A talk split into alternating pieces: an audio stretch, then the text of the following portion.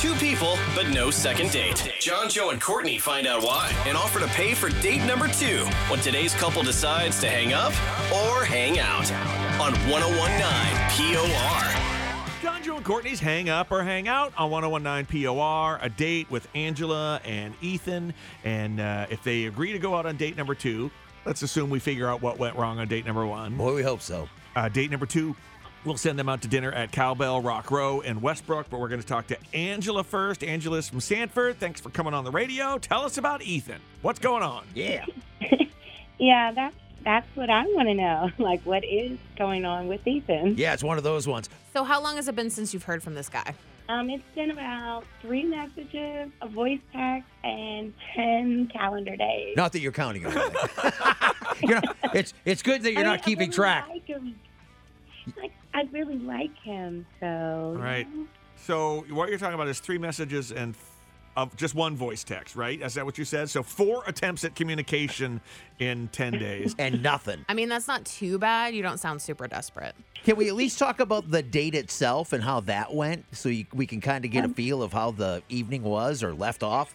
I mean, well, we went, we met for coffee. Well, actually, it was uh, green tea. Um, we both gave up coffee as our New Year's resolution. Gross. That's disgusting. What why would you give up coffee? the hell's wrong with you? That's why Jeez. no one will ever love you again. I'm just kidding. I, I, Angela, we're joking. Yeah. So, uh, well, that's good. At least you got something in common. Right. And you could talk about that. I mean, I'm past the headaches. It's still hard for me, and but it also turns out like we're really both into parks. Parks, you mean like, like dog parks and like uh, that kind of thing? Well, no, more like you know the amusement parks. Um, I'm really into like Disney, Oh, cool. and he's he's like the ones that are more into about like you know roller coasters.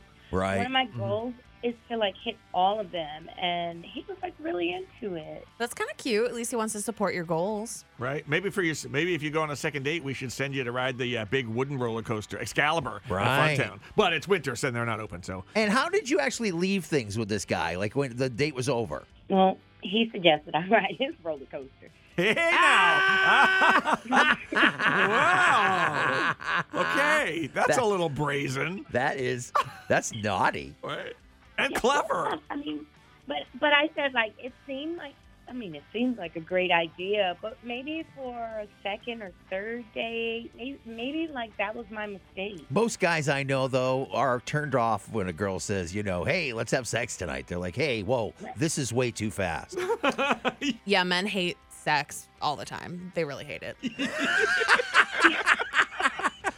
Aw. Well, listen, no, that good for you be, for being honest. There's nothing wrong with that. So let's uh, let's get a hold of this dude and see if we can figure it out. Angela uh, gave us uh, Ethan's phone number. We're going to call him in a second. We're going to pay for date number two at uh, Cowbell, Rock Row, and Westbrook, or maybe you'll ring his bell. Yeah, maybe he needs a little more cowbell. So, Angela, you hold on and listen while we talk to Ethan in a second, okay? Okay. Hang up oh or hang out with John, Joe, and Courtney on 1019 POR.